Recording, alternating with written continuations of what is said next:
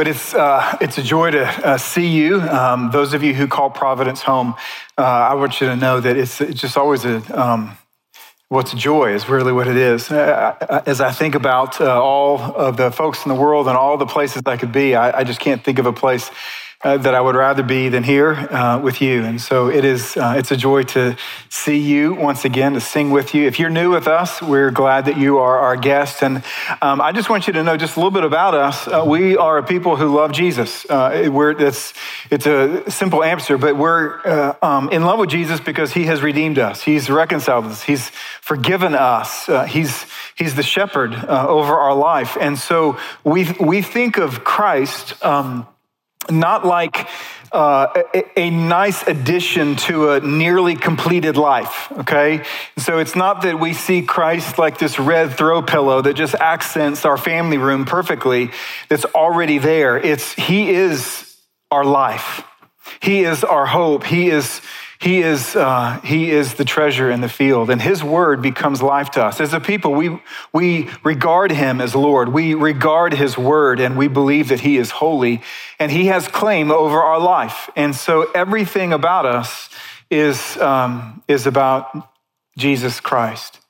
That we love to sing to him, that we love to look at his word, which is what we're going to do now, and seek to bend our, our will, our emotions, uh, seek to even bend our confusions about how to apply his word to our life. And so, as we open up the Bible now, I, I just pray uh, that this time will be encouraging to you, and that if nothing else, if you don't know Christ as Savior, and perhaps you're simply here exploring what is Christianity and who is this Jesus, is that during this time, is that you're going to have a little clear picture of who he is from his word. We're in a series called Overwhelmed, and every single one of us, we know that the world is broken, and yet we would all confess that the brokenness splashes up on us a little bit differently. That some people get overwhelmed with fear, other people with guilt, some people with the feeling of being forsaken, some people with anxiety. What we want to look at here today is this tidal wave that touches so many of us, it plagues so many of our lives,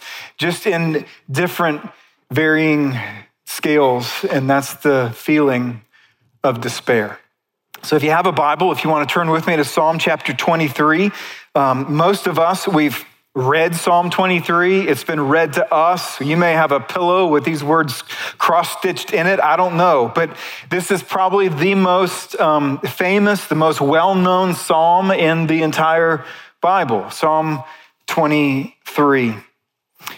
And it deals with this feeling of hopelessness. And that's what really when, when, when we say help, I'm in despair, that's what we're really talking about, okay?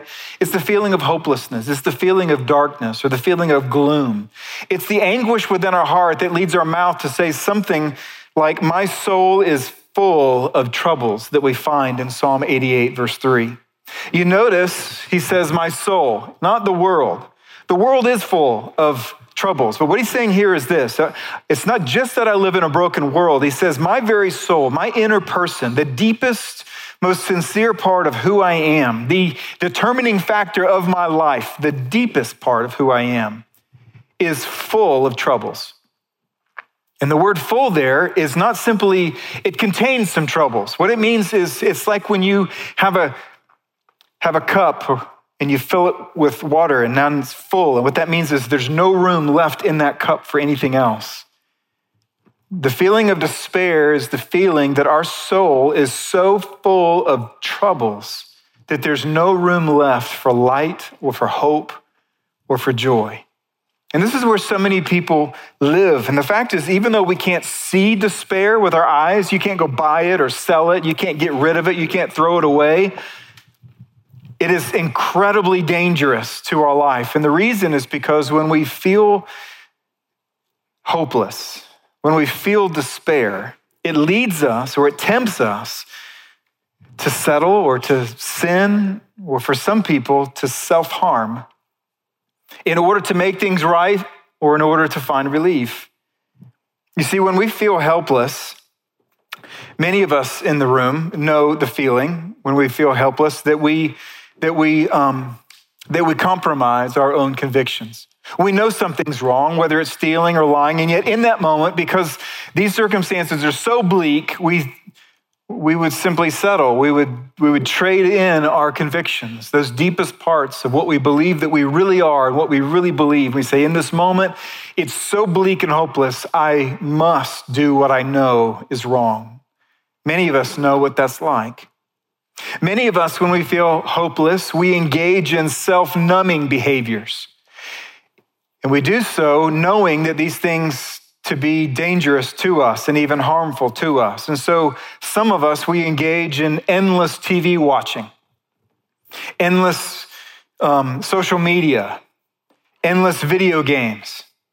We overeat, we overdrink, we overshop, and all of these things are intended to numb the pain. If, if I can just distract myself from feeling so bad because I can't find a solution to not feel so many troubles in my soul, well, maybe just intoxicate myself, numb myself with something in the world, and maybe that's a better way.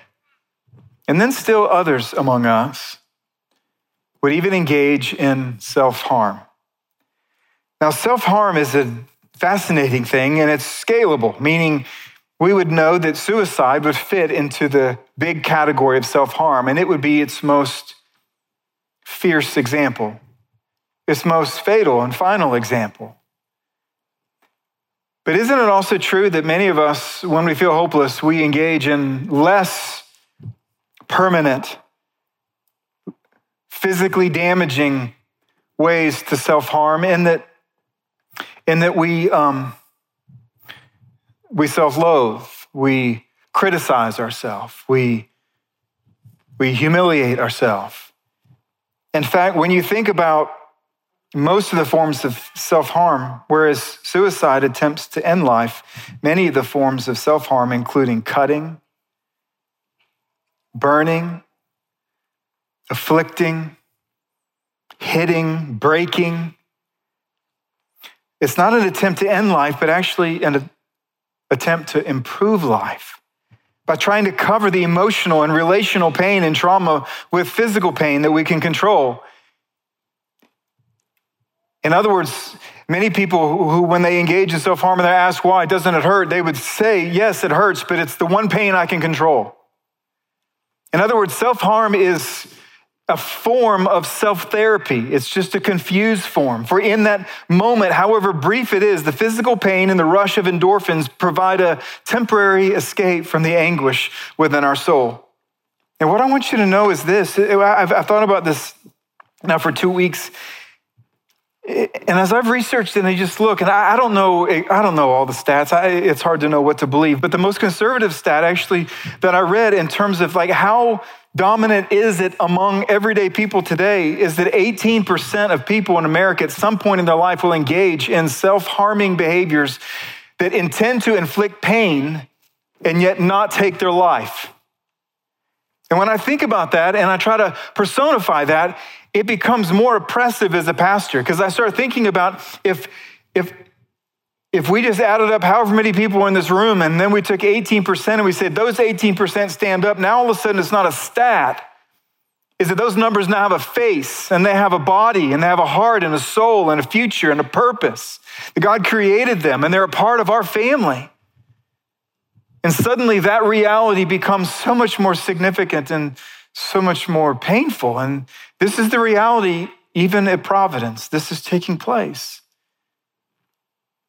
And we want you to know that we want to help. We, we want to help. That even more significant than our desire to help is God Almighty, your Creator, wants to help.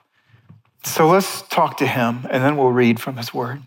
Father in heaven, would you be gracious to us and give us an understanding into things that for many of us it's very confusing? I pray for those, Father, who who think about harming themselves, who engage in harming themselves in an attempt to cover up emotional pain within their life. I just pray, God, for those that are hopeless.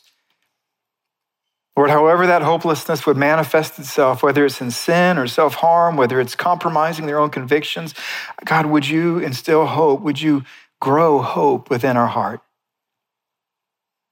God, please, for those who are battling in the valley of the shadow of death, would you protect them? Would you help us as a church family to care for one another well, to, to know one another well, to, to know what we're battling together? And so, would you give hope as we read from your word? And we pray this in Jesus' name. Amen. Psalm 23 is a psalm of David, and this is what it says The Lord is my shepherd, I shall not want. He makes me lie down in green pastures. He leads me beside still waters. He restores my soul. He leads me in paths of righteousness for his name's sake. Even though I walk through the valley of the shadow of death, I will fear no evil, for you are with me. Your rod and your staff, they comfort me. You prepare a table before me in the presence of my enemies. You anoint my head with oil. My cup overflows. Surely goodness and mercy shall follow me all the days of my life, and I shall dwell in the house of the Lord forever. This psalm, that is perhaps the most famous, well known psalm of all, that has sustained and fed believers for thousands of years is meant to give hope to those who are in the valley of deep darkness. You notice that at the very beginning, the first three verses, David is speaking to either himself or to someone else about God. And so he uses the pronouns he. In other words, he's, he's, he's saying, The Lord is my shepherd, and he. He's describing someone else. He's, he's telling someone, maybe his own heart, this is what God does. But then you notice when you get to verse four and he identifies the setting that he's in, the valley of the shadow of death. Those words are actually the valley of deep darkness. It's the valley of gloom. It's the valley of hopelessness. And suddenly, because he's still focusing on the Lord, you notice the change in the rest of the psalm is no longer talking about God, he's talking to God. He says, You are with me. He's not saying he is doing this, he's saying, You are doing this. Your rod and staff, they comfort me. You prepare a table. You anoint my head with oil. In other words, what we find in the psalm is that if we'll apply it to our life, just as David did, that even if you happen to be in the valley of the shadow of death, with enemies surrounding you in an evil world, is that there's hope there's hope that can keep you. So, the first thing I want you to see is that God is our shepherd. He is our shepherd. This is more significant than you and I could possibly know, and the reason is because our heart demands a shepherd. You see, when we have the need of hope, when we feel despair, hope feels like it's trapped in a can and we don't have a can opener. So we beat on it, we try to pry it open, we try to do everything that we can in order to generate hope when we feel despair, and yet there's nothing that we can do, seemingly. But what can we do? And this is the truth of what you find in Psalm 23. When we align our heart to the reality of God's shepherding care over our life, it becomes the can opener of hope. Aligning our heart, our trust to the reality of God's shepherding care over our life becomes the can opener of that hope. And that's why David said in verse 1 the Lord is my shepherd. When you, even if you have Psalm 23, it's opened and yet you still feel hopeless there's two things you need to ask yourself and demand an answer from the scriptures that are both given to us to remind you that can generate hope in your life. The first is this Who is this Lord? Who is he? There's this thing or person called the Lord, and he is my shepherd, but we should know his capacities. We should know his abilities. We should know his promises. Maybe Maybe if we don't know those things, we might find out a whole lot about him and, and, and, and it would change the way that we would begin thinking about our life. And so when you start opening the scriptures, this is what we find of who this Lord is. Isaiah 40 says, The Lord is the everlasting God, the creator of the ends of the earth. Psalm 147 says that he covers the heavens with clouds, he prepares rain for the earth, and he makes grass grow on the hills.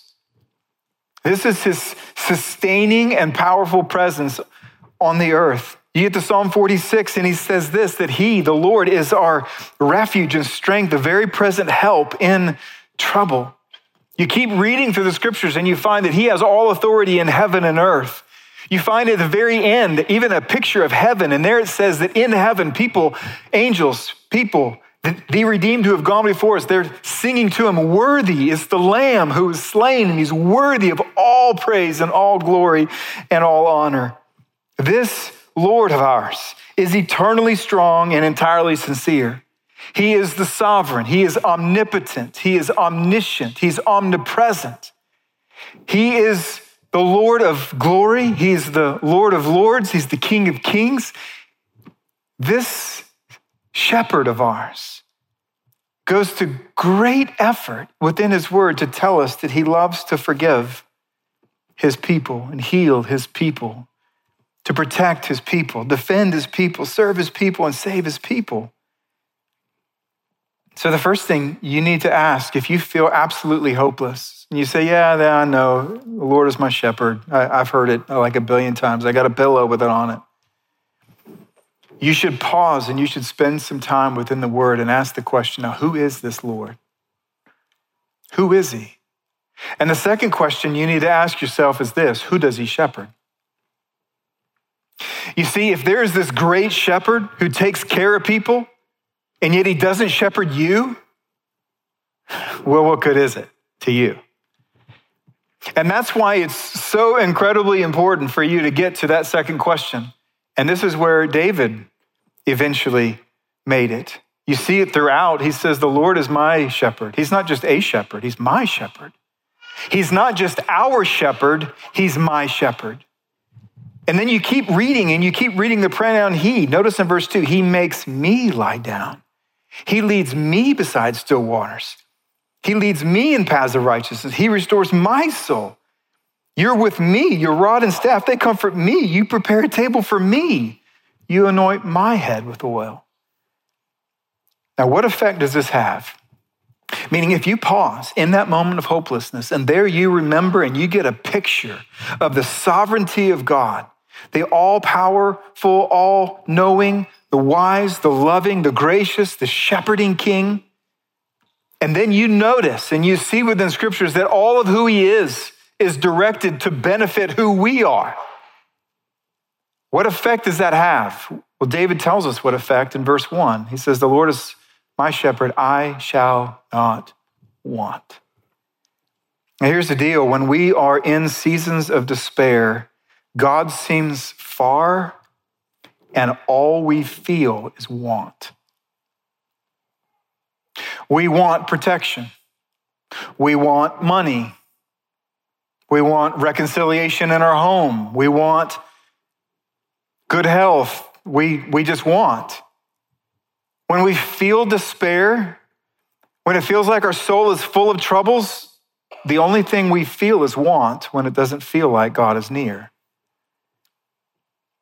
And when the true shepherd of our soul is feels like he's not near, our instinct is to create a functional shepherd. Do you remember when Moses, right, he leads Israel out of Egypt, they're in the wilderness, and God says, I want you to leave the people at the bottom and I want you to come up to the mountain. I want you to bring two tablets and I'm going to write the law upon those commandments. I'm drawing near my people. I'm giving you instructions on how to live so that you can remain in a relationship with me. So God is drawing near. He's, the shepherding good care of God is moving to the people. And yet, the people, if you remember, Moses went on the mountain, and where were the people? They were in the valley. And so you get to Exodus chapter 32, verse 1, and this is what it says. It says that the people, when the people saw that Moses was delayed, they gathered themselves together to Aaron and said, Up, make us gods. Notice what it says. It's the role of a shepherd to go before us. If he won't do it, and if the God who let us out won't do it, we still need somebody to do it to protect us and cover us and lead us and provide for us because this world is scary and there's shame in my heart.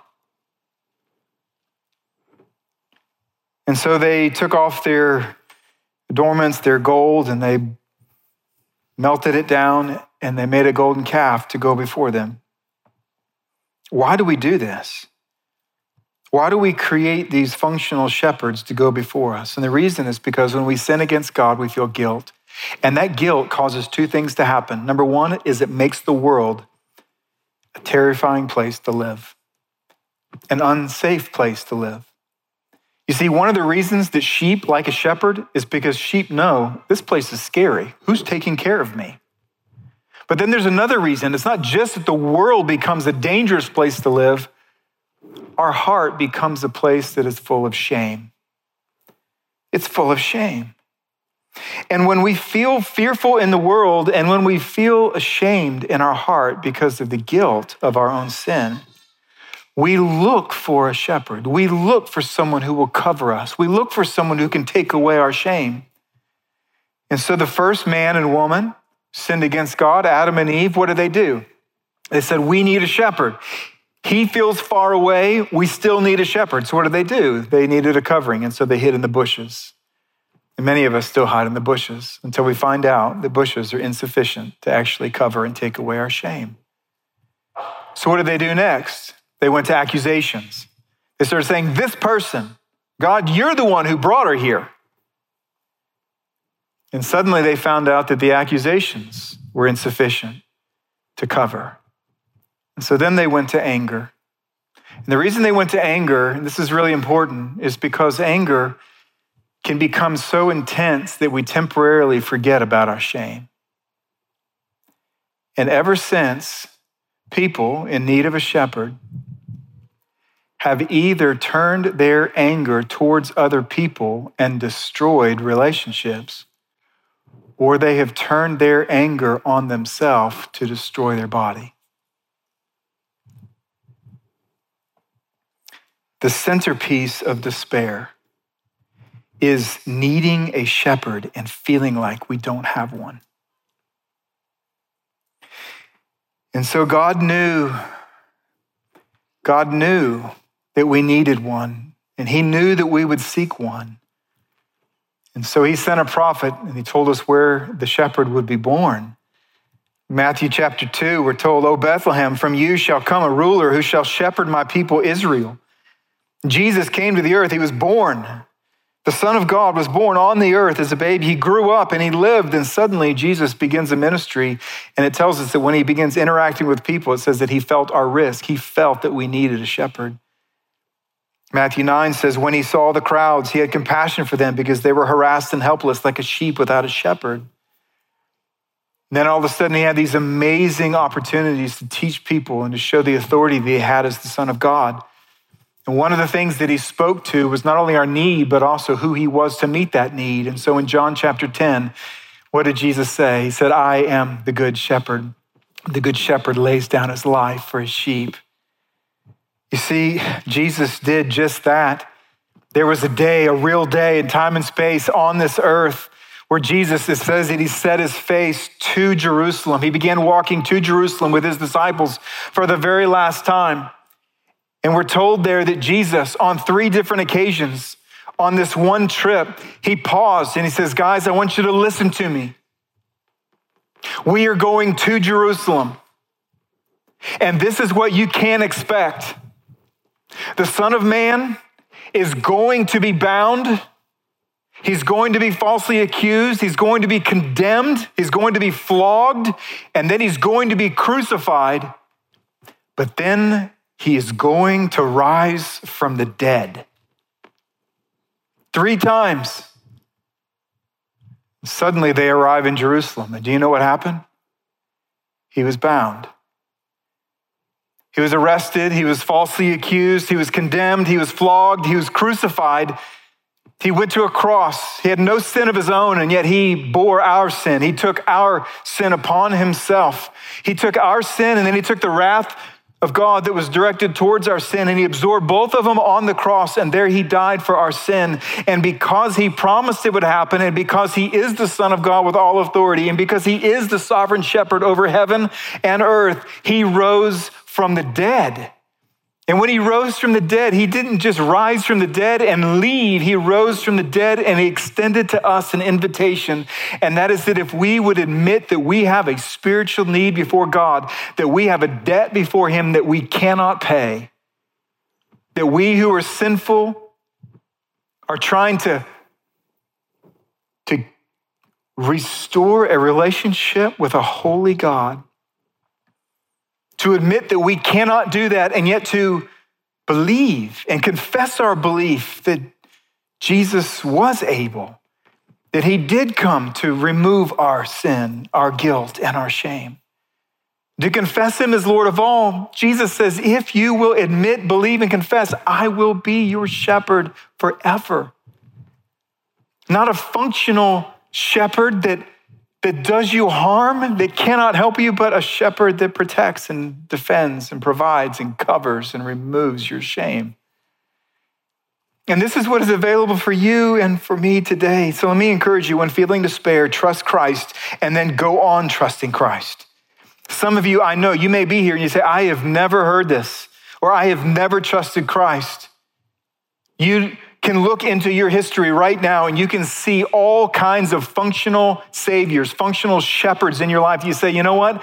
There's something wrong with the world. There's something wrong with me. I feel this guilt. I feel this shame. I need something that can take it away. And so you can look into your history as well as I, and you can see a graveyard full of functional shepherds that could not carry the weight. There is only one true good shepherd. His name is Jesus, and I urge you to trust him now. And you can trust him now. You can pray to him right now. You don't need me. You don't need a priest. You can talk directly to Jesus because the Bible says he's now our great high priest. We talk directly to him, and you can say, Christ, this is the reality. I believe what you have said. I admit that I am a sinner. I admit I cannot save myself. I believe in you. I believe in what you accomplished in your death and resurrection. And I confess you as Lord of my life, the shepherd of my soul. And Jesus says, I'll forgive you. You can do that now, and I urge you to do so.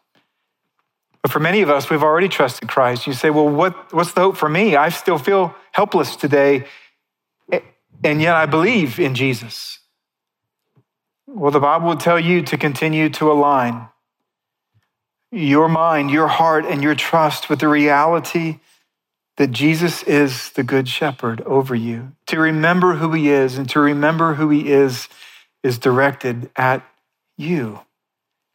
The second thing I want you to see is that Christ is our good shepherd. He's our good shepherd, meaning that all of who he is manifests itself in benefits for his flock. And yet, this is a very difficult thing for many of us because the collision of God's good shepherding and life's tragic happenings is a bitter mystery for every one of us. And yet it's a reality that you see within the scriptures. And David affirmed that here. You notice Psalm 23 is this affirmation of how the Lord is his shepherd and how the Lord takes care and how the Lord provides and protects. And he does all these amazing things. And yet, notice the realities that David is enduring. It says in verse 4, it says that even though I walk through the valley of the shadow of death, so he's still walking through a valley of the shadow of death. He's still feeling the darkness, the deep darkness. He's also feeling and seeing evil all around. He's surrounded. He's living in a fallen world. The Good Shepherd hasn't removed him from the brokenness of the world. And not only that, people don't like him. He has enemies. Some people think, you know, if God is good and he's our good shepherd, then I won't ever feel hopeless. I, he's going to remove me from all presence of evil and everyone's going to like me. And that's just not the case. David says, you know what? It is very possible for him to be your shepherd and to be a really good one at that. And yet, for you to continue to live in a fallen world where people don't like you and you feel emotionally weighted down by it. But that's not all that's true. For David has learned other things. And what else has he learned? Well, in verse 2, he's learned that he makes me lie down in green pastures. Meaning, even though there is enemies and evil and there is a valley of the shadow of death, in that environment, This shepherd of mine continues to make me lie down in green pastures. These green pastures are the rich, nutritious words of the Bible, his word. And what he's, what he's saying is this is that over my life, I have noticed this that God has repeatedly fed me with the scriptures, but not only that, he says that he makes me lie down in them. Why would he say that? Why would he say makes me lie down? I realize there's a lot of us go, well, shepherds, sometimes they're, you know, the sheep aren't so smart, so he makes them lie down. What David is saying is this is that just like he, Every one of us have this inclination that many of us, we wake up and when we need a word, when we need nutrition for the soul, the very last place we look instinctively is this book.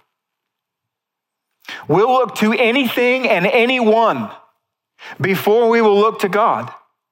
And so what he's saying is this is that God, because he loves us so much, when he says he makes us lie down, what he means is this is that is that He creates within us an awareness that everywhere else we look for instruction and hope and promise is a dead end. Until finally we open this and we go, God, just speak to my heart. And He does. Not only that, He says that He's learned that this shepherd of His leads him beside still waters and He restores his soul. In other words, David has found that God repeatedly led him to peace by restoring his guilty soul or his anxious soul or his listless soul. And the idea here is this is that because he's now made to read God's word, these green pastures, and because he does have a guilty heart, a guilty soul, just like all the rest of us, is that there's sometimes when we're reading the scriptures just like he was, and suddenly we come upon a promise of God that says something like, if you confess your sin, he's faithful and just to forgive you of your sin and cleanse you from all unrighteousness. And the instinct that we have is this God does though does that promise right there apply to me? Could I be forgiven? So, not only is there the Word of God, but the peace that he's speaking about here is that the Holy Spirit takes the Word of God, confirms it in our heart, and he says, Yes, I'm speaking to you. I will be with you. And suddenly, what happens is this creates peace within our heart. He goes on and he says that he leads me in paths of righteousness for his name's sake. In other words, David has found that God repeatedly was giving him new desires for holiness. There's one reason listed in the text, and there's one reason that's listed in the Bible. The one in the text is this He, he, he does this for his name's sake. In other words, God knows that when we attach ourselves to Him, how we behave influences His reputation in the eyes and the lives of people who observe our life. And so He says, He is training me to develop a hunger for holiness and righteousness for His glory and honor. But that's not the only reason He does so. You see, you turn to the New Testament, what you find there is this it says this it says that the lust that we engage in, it says that they wage war against our soul. In other words, when we give ourselves over to unrighteous desires, what it does is it turns all of the tanks and all of the missiles, all of the guns upon our own soul. In other words, we are inflicting and afflicting our own soul. And as a result of that, many of us, because we give ourselves in moments of hope of hopelessness over to sin, what happens is that our very heart becomes a battleground that's absolutely full of blood and where the air is absolutely full of smoke. And so he says, one of the kindnesses that he shows me is this is that over my life, even though I live in a world that's surrounded by evil, is he's inclining my heart towards righteousness and towards holiness, not only for his glory, but to turn the battleground of my heart into a place of peace. He goes on and he says, he says, even though I walk through the valley of the shadow of death, I will fear no evil, for you are with me. David has found that God would not leave him in life or death. And then he goes on and he says, Your rod, which was the tool a shepherd used to discipline and inspect the flock, and your staff, which is the tool a shepherd used to protect his flock or her flock from other predators. It says that they comfort me. How could a rod of discipline be a comfort. Because over a long period of time, David found that God repeatedly used both for good.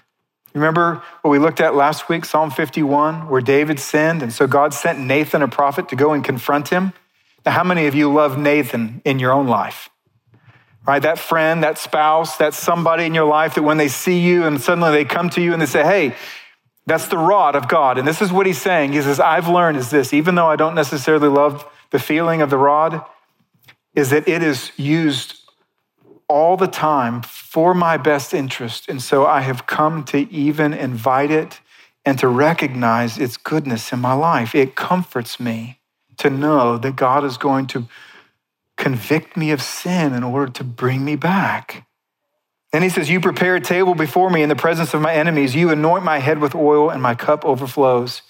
In other words, David has repeatedly found that while enemies were outside the door, God was blessing and sitting him down and feeding him. We don't necessarily anoint one another with oil when they come over to our home.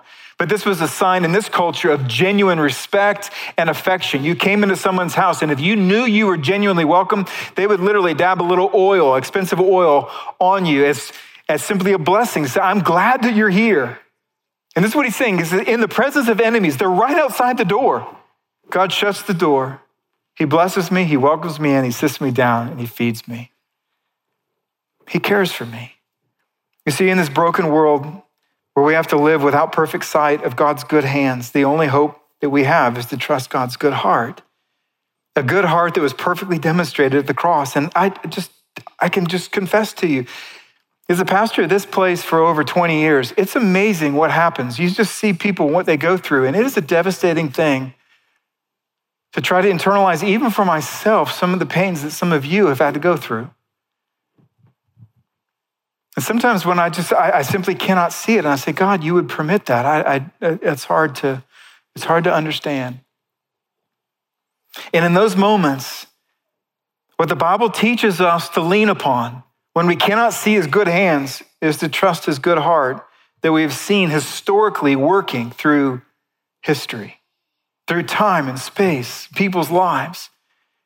Never has this been demonstrated more clearly than at the cross. For there at the cross, we find that God is willing to allow his own son, his children, to experience tremendous hurt when it brings about eternal redemptive ends.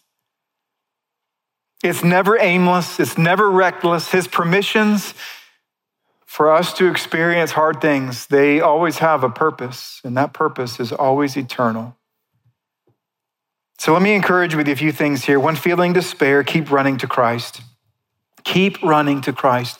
David could have easily run away and created a functional shepherd in his life. Instead, he drew near to God.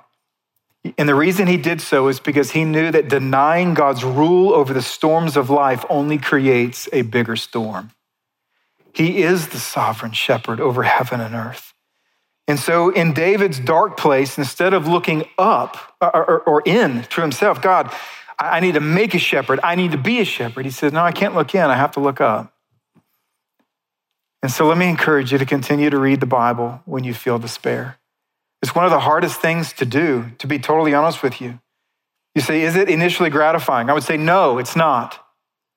Oftentimes, just be honest, sometimes for me, like when I feel despair, when I feel hopeless, and I open up this book, I'm like, I need to find one of those places because I feel pretty low. That's like one of those really bright places. So let me turn to Psalm 23. I can read Psalm 23 when I feel hopeless and be unmoved.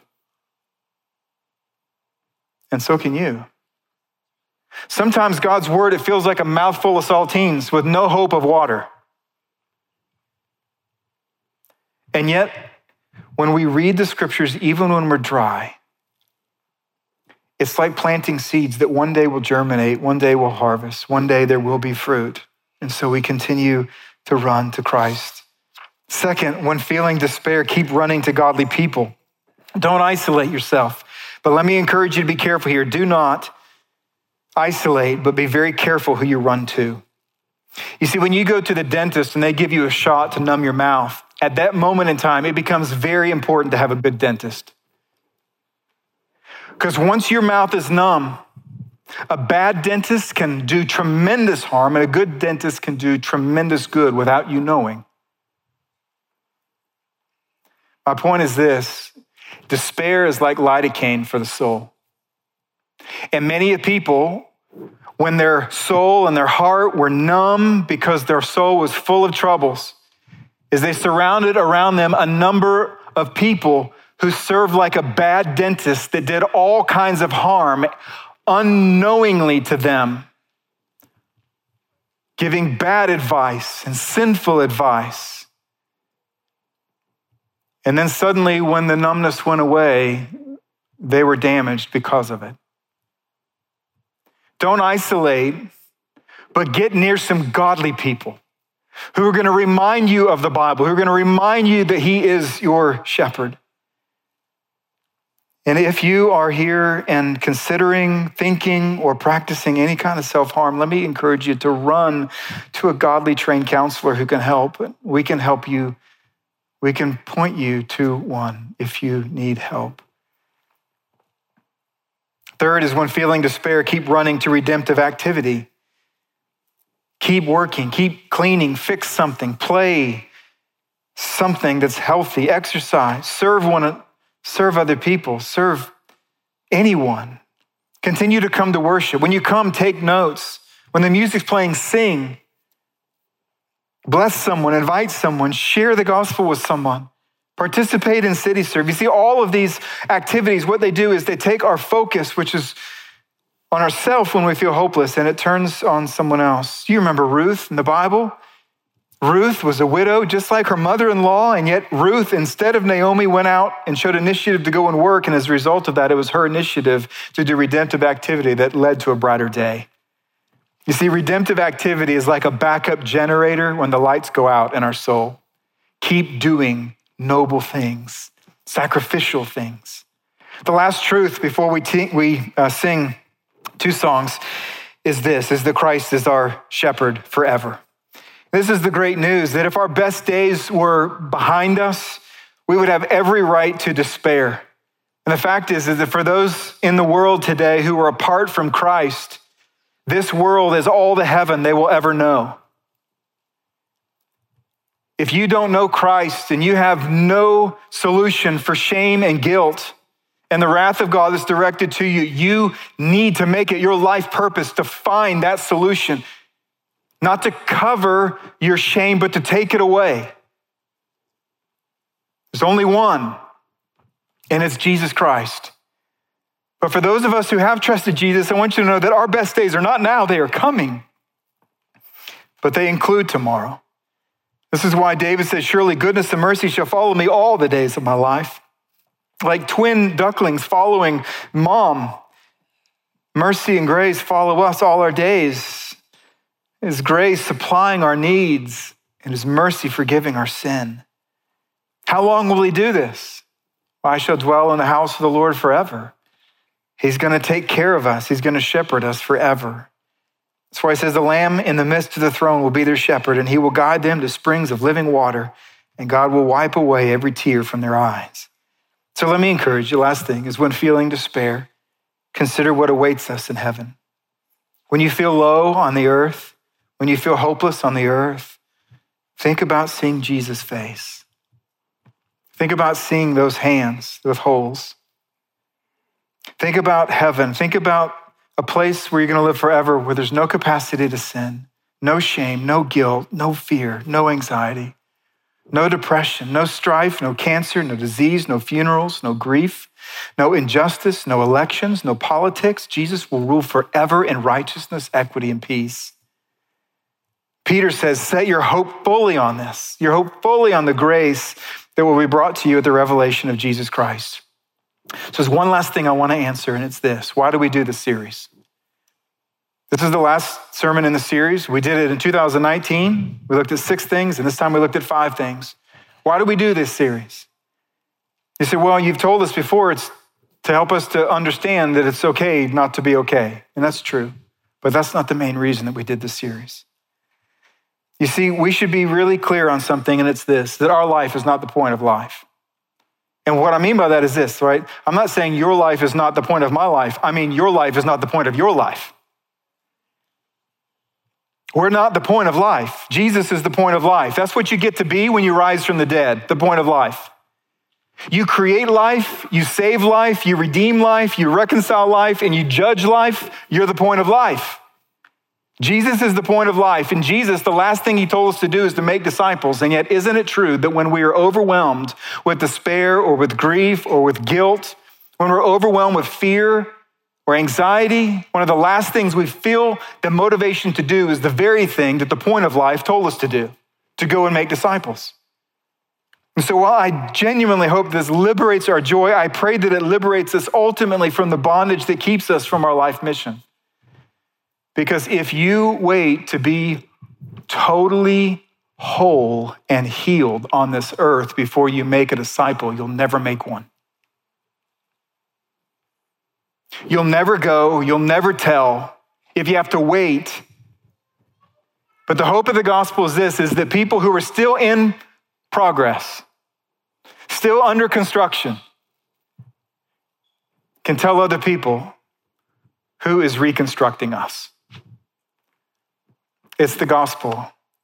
And to stoke this fire next week, we're going to begin a series called In Our Place that simply examines the remarkable difficulties that Jesus endured in order to save us and send us to make disciples in the world. So I hope you can join us. So let me pray. Father in heaven, we love you. We thank you that you love us. We thank you that we can sing to you. We thank you that you are a sovereign shepherd. We thank that you are a good shepherd, and we thank you that you'll be our shepherd forever. I pray, Father, for those who are feeling despair, who are feeling hopeless right now, that you would renew a sense of hope in their heart. Help us to help one another, point people to you. God, I ask now that as we sing to you, that even if we don't feel like singing, that we would engage in this redemptive activity of reminding ourselves and others near us that even when we feel pain, it's still well with our soul, and it is because of Jesus. So we pray this in your perfect name, Christ. Amen.